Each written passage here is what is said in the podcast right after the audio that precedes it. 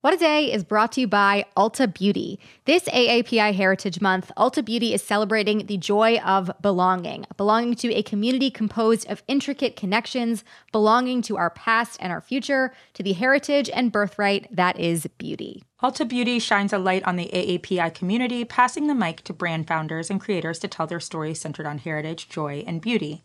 They carry AAPI owned and founded brands like Live Tinted, Peach and Lily, Glamnetic, Tree Hut, and more.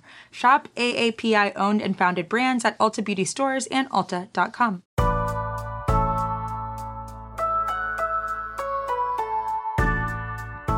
It's Tuesday, January 5th. I'm Akila Hughes. And I'm Gideon Resnick, and this is What a Day coming to you on the official last day of the 2020 election. Yeah, it's been a real long time. I've been waking up with Chris Cuomo, looking at buttons, being like, what does this wall do? But it's almost over. yeah, I've been wearing khakis every single day in solidarity with Kornacki, and I'm excited to take them off, frankly.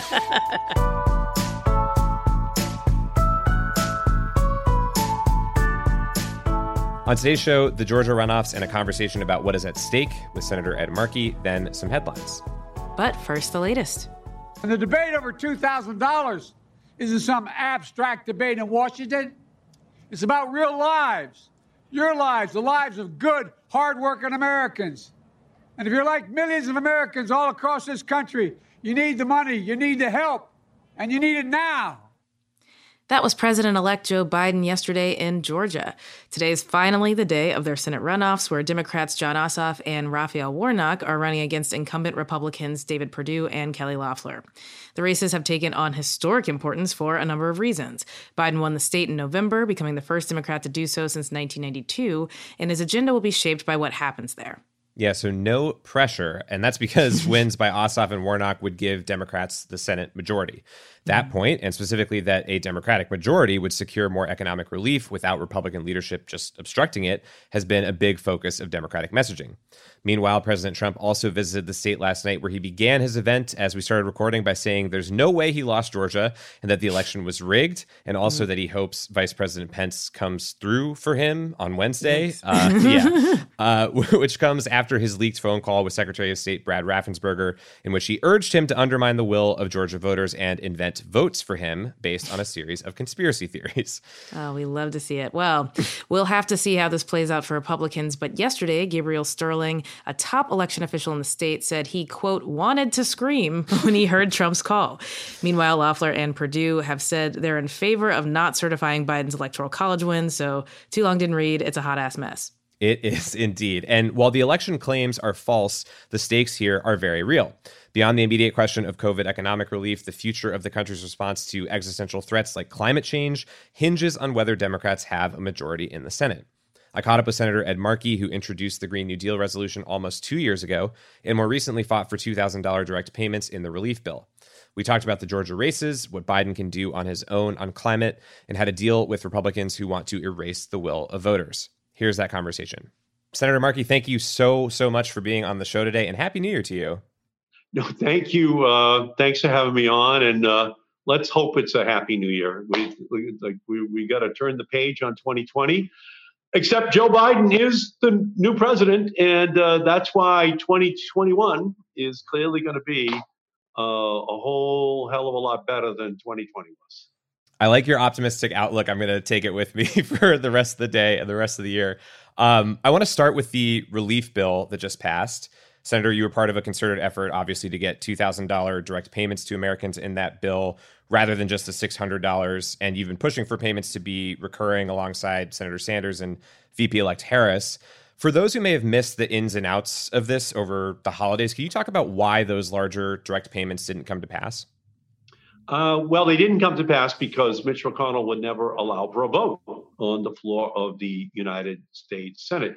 And this, notwithstanding the fact that Josh Hawley, and in my opinion, enough senators on the Republican side who would have voted for it were also denied their vote because we would have reached the 60 votes you need in order to provide this $2,000. But again, it's all part of this Republican hard right, if you kick them in the heart, you're going to break your toe philosophy when it comes to ensuring that ordinary people get what they need in order to make it through the pandemic. And as a result, we never had the vote. And uh, and we know, let's just say this quite clearly, that if we can win in Georgia, um, if we can win those two seats, that we're going to have a real shot with the majority to bring it out uh, for a vote for um, uh, an ability for Republicans to actually be, be recorded on it um, later on this month.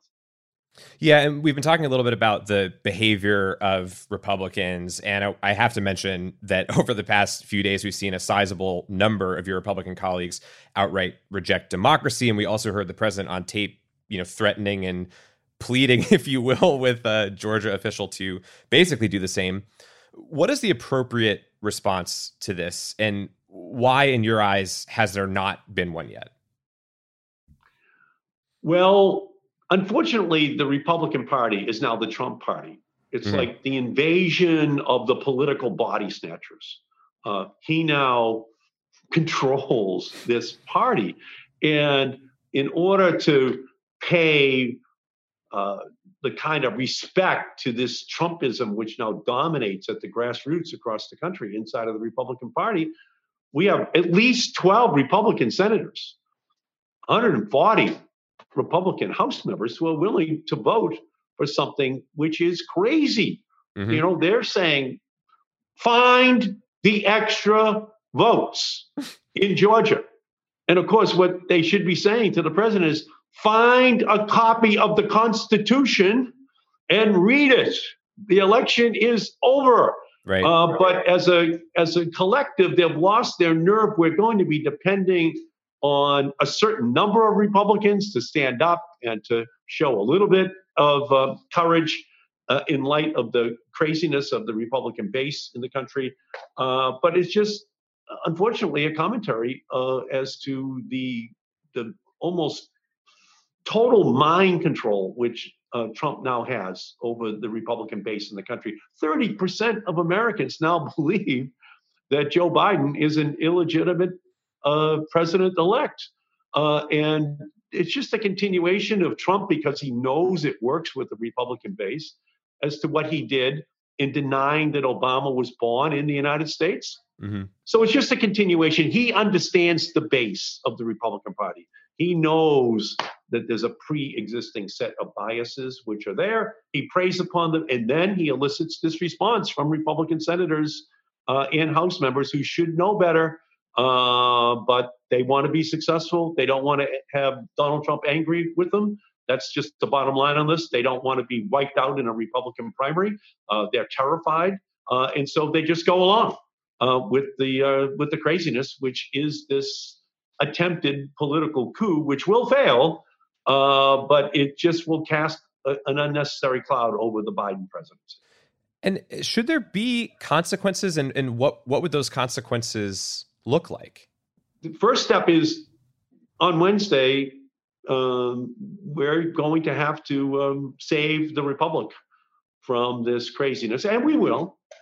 Uh, but I'm, I am ultimately afraid that too many Republicans believe that not only are they not going to be punished, but they're going to be rewarded mm. in their own campaigns and in their own potential bids for president in 2024 if if Donald Trump does not run in 2024, although I believe he's absolutely running, and a lot of this is just setting up uh, the preconditions for him to just stampede through the Republican primaries in 2024. He is definitely running, and we should just be prepared to have this be what the state of American politics is going to be for the for the foreseeable future, and in that context, try to find areas where we can work with Republicans uh, in order to advance uh, the well-being of our country, but knowing that there are going to be serious limitations.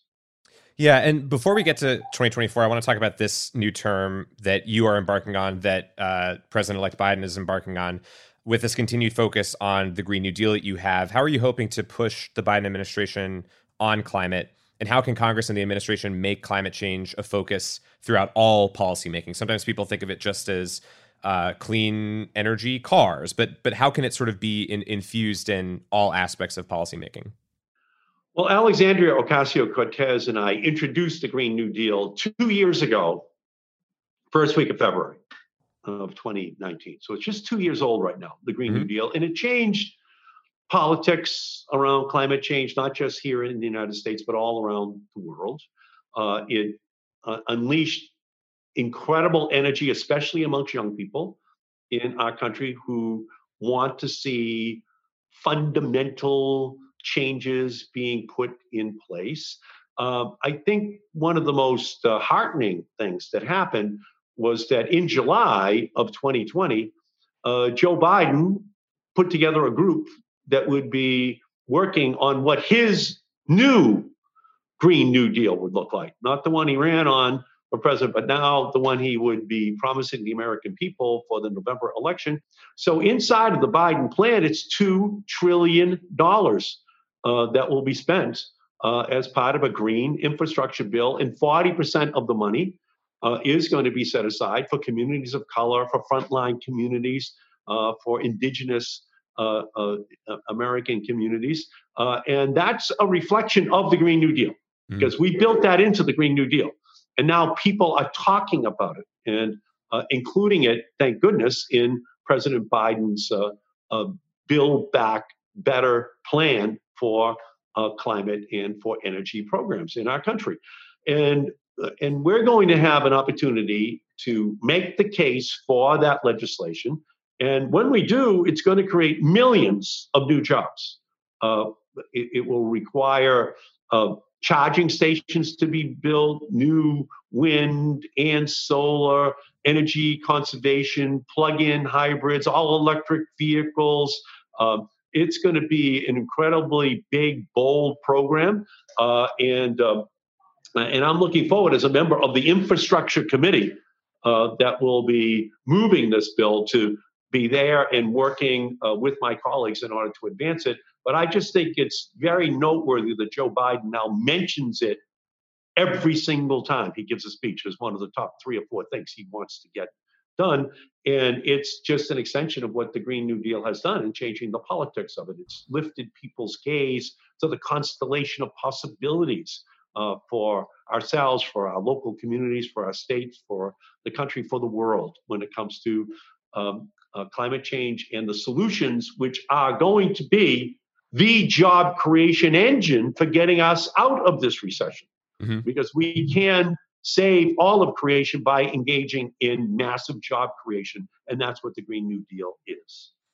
And uh, you're right that there's been this really strong focus from him, particularly in the back half of his presidential campaign on this issue. In addition to Congress, in addition to actual legislation, what are some unilateral actions that a President Biden can take on climate change that may not require you having to get, you know, Senator Lindsey Graham to agree with you on the Green New Deal? Well, I, you know, I was House author of the 2007 legislation that Obama used to increase the fuel economy standards of the vehicles which we drive.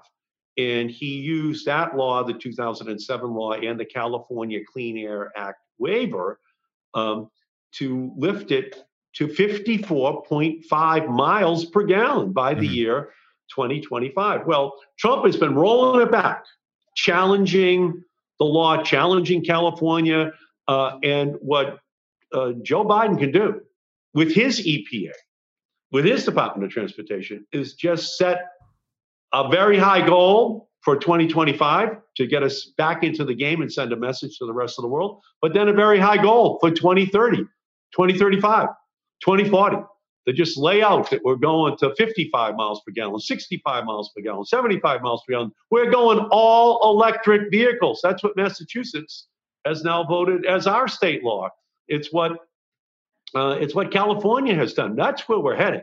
But he can do the same thing on public lands. He can just prohibit any further fracking for oil and gas on public lands. He can open up up the ocean uh, for uh, wind turbines.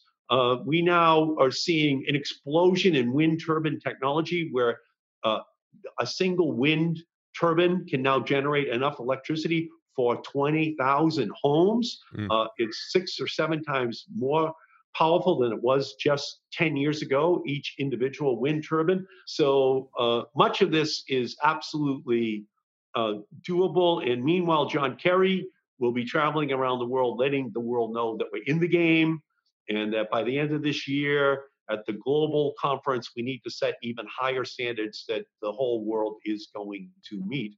And, uh, and we're falling behind other parts of the world in the last four years.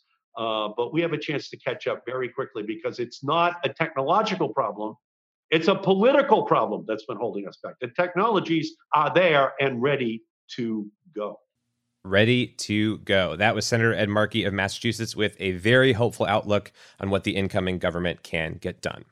Yeah, by the way, head over to votesaveamerica.com slash Georgia for voting and volunteer information. We've also put voter protection resources in the show notes. And that's the latest.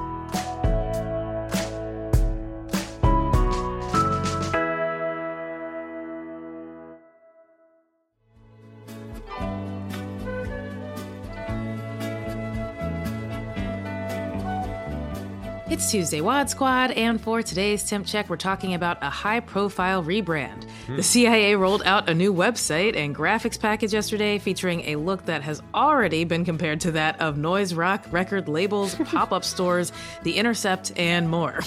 In their materials, the new and improved CIA prominently features black and brown faces in what looks like an attempt to recruit a more diverse workforce. As it stands, nearly 75% of their employees are white.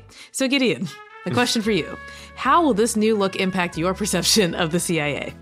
You know, when you have to do a coup in a South American country, you got to look good while you're doing it. When you when you disrupt a socialist government and overthrow it, you got to look great. So, you know, mm-hmm. this makes me this makes me want to do all of those things with the CIA even more because I, I would have a, a, beautiful graphics package to demonstrate to people as to uh, why I got involved in doing said things.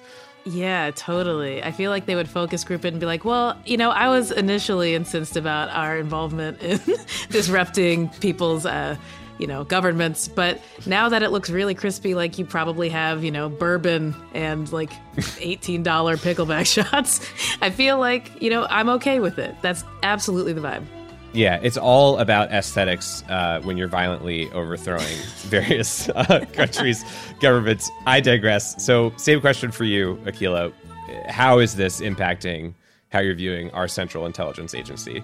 I mean, I kind of find it hilarious to be honest. Like, just I saw the uh, the header on Twitter with like, oh, they've got like a cute Hispanic woman and a black lady, and I think like you know, some a lot of people who are racially ambiguous, as if like I'm like, are those the people they're looking for? Because like, aren't those the people they typically oppress? Like, is this some new poster being like, if you see this lady, go like citizens arrest her. Like I don't know exactly how they think just putting a black person there is enough to change the perception because I'm still like that's the feds, and they're probably listening to our Zoom call right now. They, yeah, they probably are, and and if they are, I just want to reiterate again: beautiful graphic design, no issues there. I I think that the aesthetics are nice, like we're saying, you know possibly they're going to sell me some whiskey or some good uh, scoop stories like the Intercept. So yeah. in that respect, I think you know, well done on on the rebrand.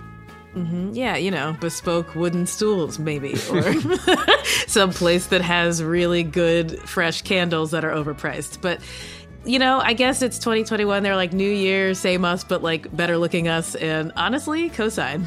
And just like that, we've checked our temps. Stay safe, and we'll be back after some ads.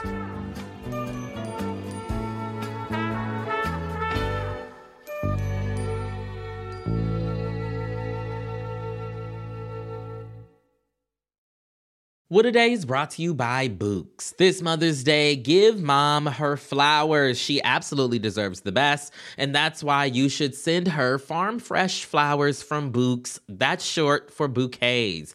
Bouqs has modern designs and unique flowers you can't find anywhere else. And with 20% off, you can send some to mom, your wife, your auntie, even your granny, okay? Anyone who deserves flowers in your life. Mm-hmm. It doesn't have to be holiday specific. You get flowers, you're getting flowers, everyone's getting flowers. Go to Bouqs.com and use promo code WAD for 25% off. That is B O U Q S dot com, promo code WAD, Bouqs, promo code WAD. What a Day is brought to you by Fast Growing Trees. Fast Growing Trees is the biggest online nursery in the US with more than 10,000 different kinds of plants and over 2 million happy customers. They have everything you could possibly want, like fruit trees, palm trees, evergreens, houseplants, and so much more. Plus, Fast Growing Trees makes it easy to order online, and your plants are shipped directly to your door in one to two days. And along with their 30 day Alive and Thrive guarantee, they offer free plant consultation forever. We love fast growing trees here. I keep telling you that the mini plants that I've gotten from these folks are yet hanging on. Um, and that's not because I have a green thumb, okay?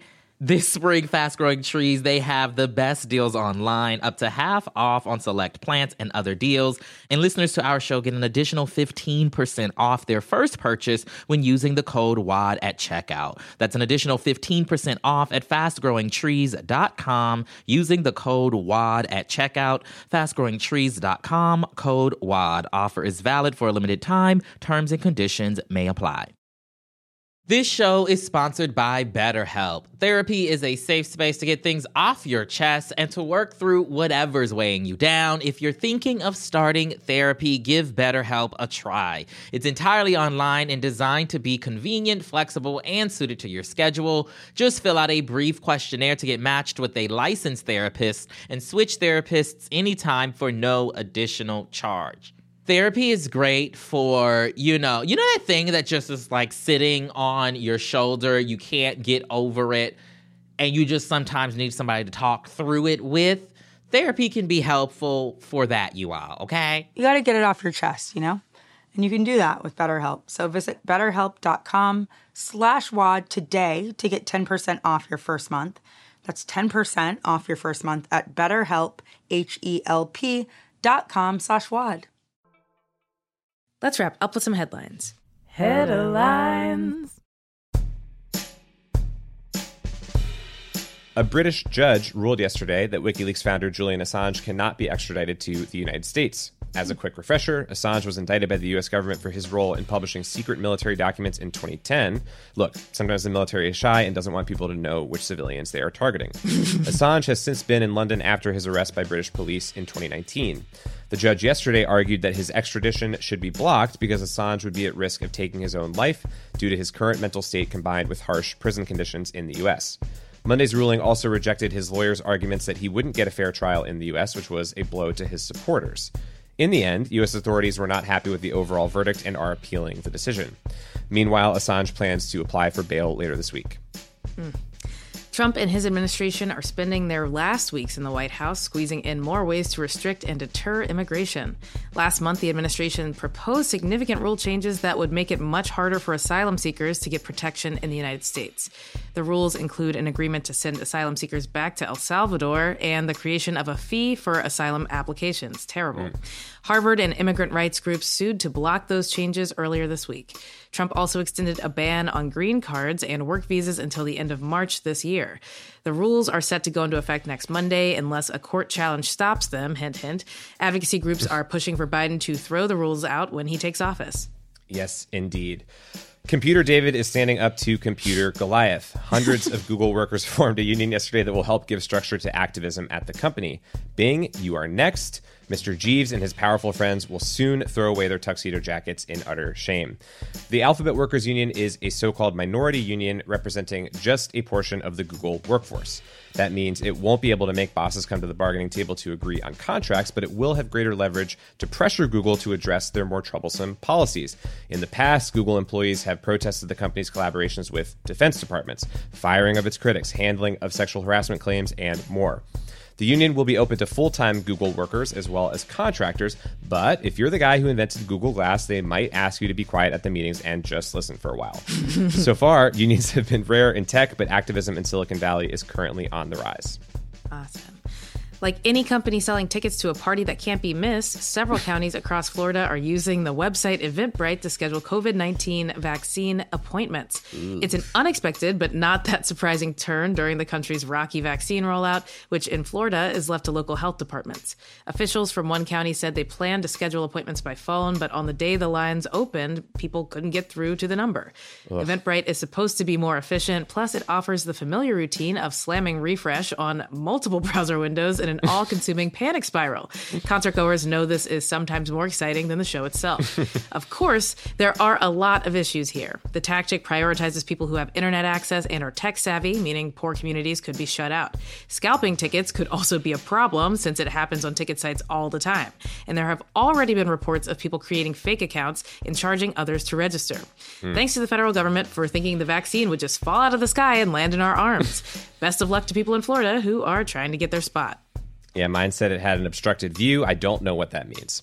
yeah, mine says general admission, so I'm just going to stand around and hope that somebody throws me a vaccine. Sounds like a plan. And those are the headlines.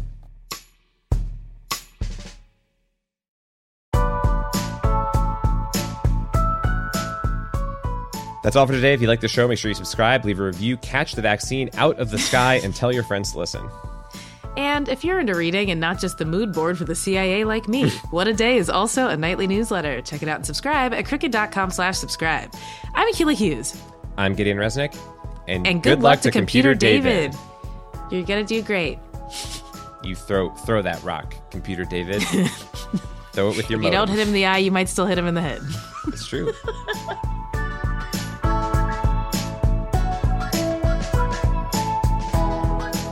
What a Day is a production of Crooked Media.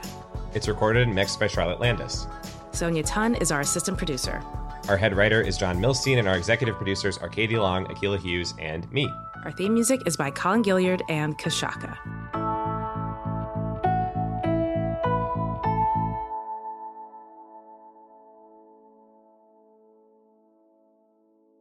As a chef and a restaurant owner, I'm as meticulous about my cookware as I am about my ingredients. That's why I love Made in Cookware. Each pan they make isn't just designed to perform, it's crafted to last. As a mom, I love that I can trust Made in. It's made from the world's finest materials, so I can feel good about what I'm feeding my family.